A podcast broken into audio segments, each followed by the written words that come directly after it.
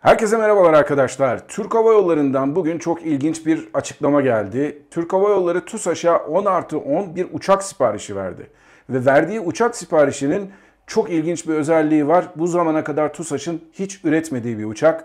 Bunun ayrıntılarını, artılarını, eksilerini sizlerle bugün tarafsız olarak anlatacağım. Hadi gelin başlayalım.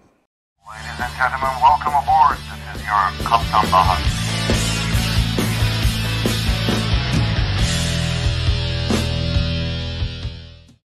Herkese merhabalar arkadaşlar. Ben Kaptan Baha, Bahadır Acuner. Yepyeni bir Kaptan Baha yayınında sizlerle birlikteyiz. Neredeyse 4 yıldır bu kanalda sizlere havacılıkla ilgili artıları, eksileri, bütün çıplaklığıyla, bütün tarafsızlığıyla dile getirmeye çalışıyorum.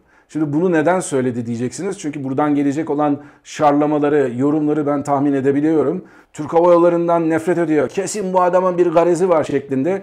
Ama bundan önce yaptığım videolara baktığınız takdirde Türk Hava Yolları'nın eleştirdiğim konuları da var, beğendiğim konuları da var. Şimdi geçtiğimiz hafta içerisinde çok ilginç bir haber ortaya çıktı. Nereden çıktı? Bu haber aslında Türk Hava Yolları'nın basın bülteni de pek yayınlanmıyor. Türk Hava Yolları sanki böyle bir sosyal medyada bir takım insanlarla işbirliğine gitmiş şekilde sosyal medyadaki bu insanları adeta kendi sözcüleri gibi kullanıyorlar. YouTube'da bir takım kanallar var. Bunlar Türk Hava Yolları'nın videolarını paylaşıyorlar. TUSAŞ'a gidiyorlar. Orayla burayla çok güzel dirsek teması içerisindeler. Herkesle ama herkesle çok çok iyi geçindikleri için diyelim.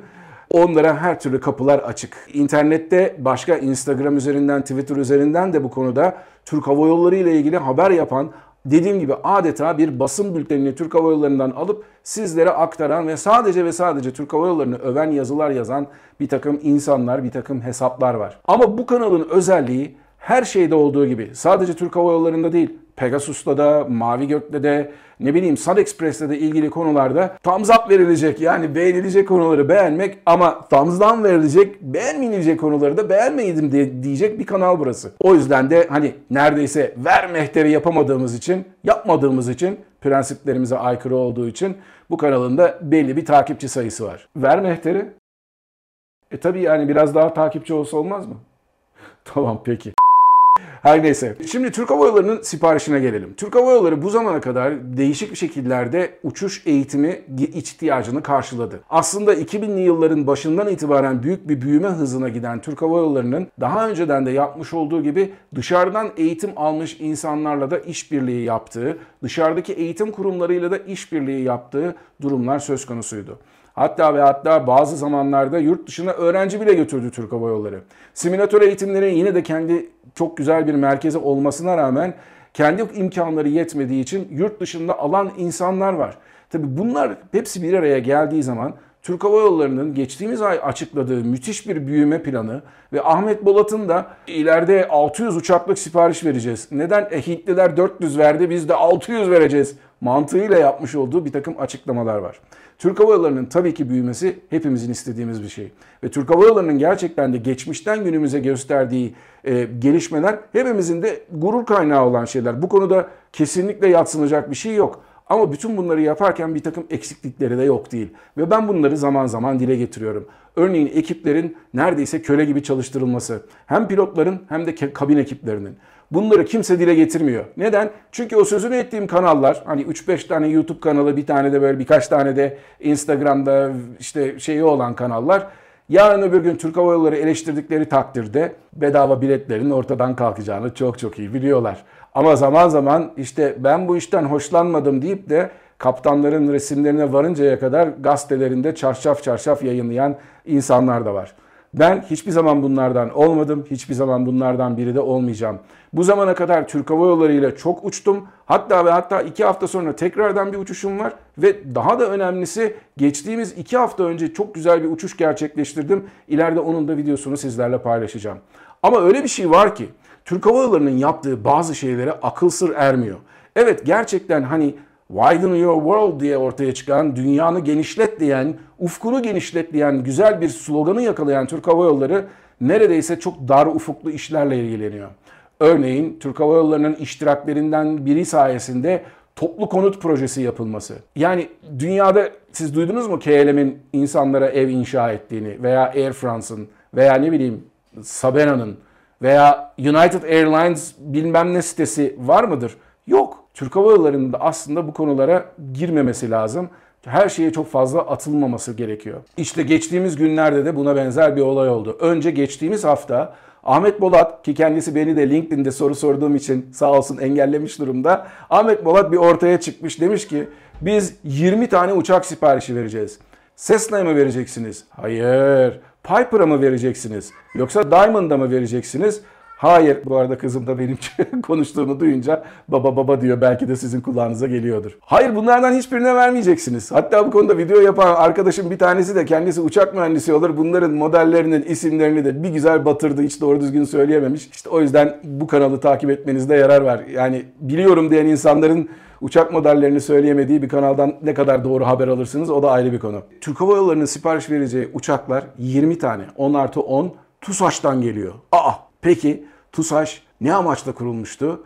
Türkiye Uçak Sanayi Anonim Şirketi tamam da ilk kuruluş amaçlarından bir tanesi kendi uçağını kendin yaptı. 70'li yıllarda ilk olarak temelleri atıldı ve bundan sonra geliştirilen bir takım projelerle özellikle 80'li yılların başından itibaren F-16 üretimine girdi.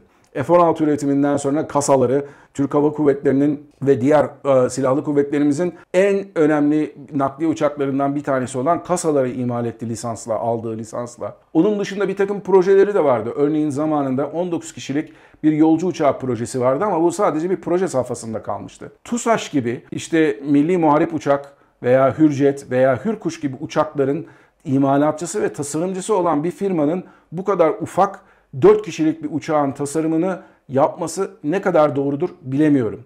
Siz eğer yarın öbür gün bu uçakları teslim etmek istediğiniz zaman sıfırdan bir uçak yapmak ne kadar ufak bir uçak olsa da çok zor bir olay.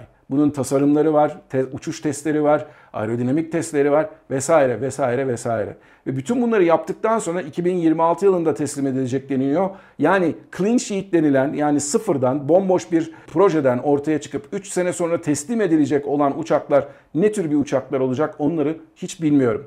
Bu konuda TUSAŞ'tan da bir açıklama gelmedi. TUSAŞ'tan ben aslında biraz evvel bir tweet attım. Sayın Temel Kotil de etiketledim orada. Umarım kendisi geri dönüş yapar. Çünkü dediğim gibi ben doğruları anlattıkça, bir takım şeyleri de sorguladıkça insanlar beni engellemeye devam ediyorlar. Örnek vermek gerekirse işte dediğim gibi Ahmet Bolat'a ben şey diye sormuştum. Anadolu Jet'in konsepti tek bir uçak tipiydi. 737-800'lerle başlamıştı olay ve bundan sonra siz Airbus 321'lere, Airbus 320'lere giriyorsunuz. Özellikle düşük maliyetli hava yollarının genel bir kavramı vardır. Tek tip uçak tipiyle uçarlar maliyetleri düşürmek açısından. Siz neden böyle bir yola gittiniz yoksa havayolu tamamıyla Airbus'a mı dönecek diye sormuştum. Bu kadar masumane bir soru. Arkasından da şak diye geldi bana. Ben bundan sonra bir türlü takip edemedim kendisini. Neyse kendisi zaten LinkedIn'den paylaştıklarını diğer Türk Hava Yolları'ndan beslenen sosyal medyadaki insanlar sağ olsun paylaşıyorlar.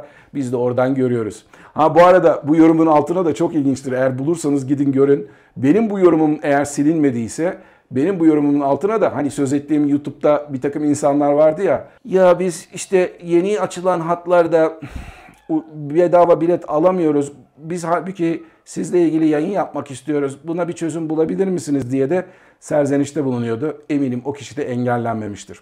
Şimdi konumuza geri dönelim. TUSAŞ gibi gerçekten de misyonu çok fazla büyük olan, çok büyük olan bir firmanın böyle saçma sapan bir olaya karışması bence çok saçma. Bir de yapılan açıklamaya göre bu uçakların üretimi Kahramanmaraş'ta yapılacakmış. E, Kahramanmaraş'a bütün parçaların naklini de söz konusu olduğu zaman tamam insanlara istihdam yaratmak istiyorsunuz. Ondan sonra ne bileyim deprem bölgesinde insanlara teşvik etmek istiyorsunuz. Oralarda iş vermek istiyorsunuz insanlara. Bu konuda gerçekten de hiç kimse sizi iyi niyetinizi sorgulayamaz ama niyetinizi sorgulayabilir. Zamanında hani benim yaşım alıyor. 80 öncesinde Erbakan'ın gidip de her bir doğu illerinde ne bileyim Erzurum'da tank fabrikası temeli atması gibi bir olaya dönmesin yani bu olay. Ha bu arada Kahramanmaraş'a getireceğiniz üretim yapacak olan insanlar orada yetişmiş insan bulabilecek misiniz? Hadi bunları Ankara'dan çektiniz diyelim. Ankara'dan gelecek olan mühendisler ki bunların bazıları İstanbul'dan zar zor Ankara'ya getirilmiş olan insanlar Maraş'a gelip de bu işte çalışacaklar mı? Yoksa onun yerine kendilerine gelen Almanya'dan, Hollanda'dan işlere mi gidecekler? Bu da ayrıca önemli bir konu. Hani en azından Ankara'da yapsaydınız bu olayı. Kahramanmaraş'ta TUSAŞ'ın başka bir şeyini yan sanayi ürünü olarak bir şeyi kullansaydınız belki daha iyi olabilirdi. Dediğim gibi uçağın nasıl bir uçak olduğunu bilmiyoruz. Motoru ne olacak? Her şeyden o önemli. Şu an için Türkiye'de aslında bu uçağa yapılacak, e, takılacak motorun kabiliyeti, üretme kabiliyeti var. T'nin üretmiş olduğu özellikle SİHA'lar için geliştiği motorlar bir takım değişiklikler yapılarak bu motora, bu uçağa takılabilirler. Ha bu arada yapılan açıklamada denilen olan şu. Bizim yılda bin tane pilota ihtiyacımız var. Evet yani bin tane pilota ihtiyacınız var da biraz da eğitimin kalitesine dikkat etmeniz lazım. Yılda bin tane pilot eğitmek kolay bir şey değil. Gerçekten kolay bir şey değil ve burada eğitimin sayısını arttırmak amacıyla yapılacak olan, kaliteden verilecek olan ödünler gerçekten benim içimi birazcık rahatsız ediyor. Bu arada yapılan açıklama burada da kalmıyor. Diyor ki işte biz 2000 tane de pilot üretiriz bir yıl içerisinde. Evet. Ee, Ondan sonra bunun biri de yabancı ülkelerden olur. Olabilir mi olamaz mı düşünmek lazım. Çünkü Türkiye hala genel havacılık açısından son derece kısıtlı bir hava sahasına ve son derece kısıtlı bir kafa yapısına sahip. Siz bunlara lisans verdiğiniz zaman ne lisansı vereceksiniz ona da bakmak lazım. Adam sizin gelip de Türk lisansınıza niye alsın? Avrupa'da geçerli değil, Amerika'da geçerli değil. Hani geçerli değil derken en azından Amerika'da kolay bir conversion var. Avrupa'da yapmak istediğiniz zaman tekrar o 14 sıra ve Avrupa versiyonundaki sorularıyla girmeniz lazım. Yani Türkiye'deki 14 sınavı verdiniz, ezberlediniz bütün sonuçları. Ondan sonra geçtiniz tamam orada olay bitiyor da Avrupa'dan gelip de Türkiye'de lisans almaya kalktığınız zaman EASA sertifikalı bir uçuş okulu değilseniz ki aslında bu da yapılabilir. Belki de onun yapılması lazım. Ama bu durumda sizin marketable yani sizin uçuş okulunuzu, akademinizi pazarlamanız çok zor. Ha, nerelerde anlaşma yaparsınız? Pakistan'la anlaşma yaparsınız, Afganistan'la anlaşma yaparsınız. İşte ne bileyim 3. dünya ülkelerinden e, Afrika'daki bazı ülkelerle anlaşma yaparsınız. Ama sonuçta sizin vereceğiniz lisans sadece ulusal lisans olacağı için de çok da öyle kıymeti harbiyesi olan bir lisans olmayacak. Yılda 2000 tane pilot yetiştirmek kolay bir olay değil Sayın Ahmet Bolat. Beni engellediniz ben de size buradan söylüyorum. İzletenler olur size merak etmeyin. Bunun dışında bu uçağın gerçekten de nasıl bir tasarım olacağı hiç bilinmiyor. Bu uçağın ne tür özellikleri olacağı bilinmiyor. Bir de aklıma şu soru geliyor. Madem TUSAŞ'a böyle bir yük bindirme veya böyle bir sorumluluk yükleme yeteneğiniz vardı. Neden gidip Pakistan'dan süper müşak uçaklarını aldınız? Türk Hava Kuvvetleri'nin temel eğitim uçağı olarak kullanılmak üzere. Çünkü bu uçaklar gerçekten de emniyet açısından çok da güvenli olmayan uçaklar. Gidin bakın süper müşakların ne kadar çok fazla kaza yaptıklarını gördüğünüz zaman siz de göreceksiniz. Gerçekten de eğer Türk Hava Kuvvetleri'nin ihtiyacını karşılamak için bir çaba sarf etmiyorsanız neden bu Türk Hava Yolları ile yapılan böyle bir anlaşma, böyle bir uçak tipi, ne büyük bir soru işareti olan bir uçak tipinde gerçekleşiyor? İşte bunlar benim sorularım. Umarım bana geri dönüş yaparlar. Gerçekten de oturup insanlarla bu konuları konuşmak istiyorum. Ama ne yazık ki dediğim gibi insanların, şirketlerin sözcüsü haline gelmiş. Ya şimdi işte reklam parası almazsak e, o zaman da olmaz biz nasıl geçineceğiz diyen insanların yaptığı videoları izleye izleye siz de artık yani beni de hain belirle, bellediniz onu biliyorum. Ver mehteri. Veriyor muyuz? Vermiyor muyuz? Yok mu? Telif. Tamam. Başka bir Kaptan Baha yayınında tekrardan görüşmek üzere. Mutlu kalın ama her şeyden önemlisi sağlıklı kalın. Hoşçakalın.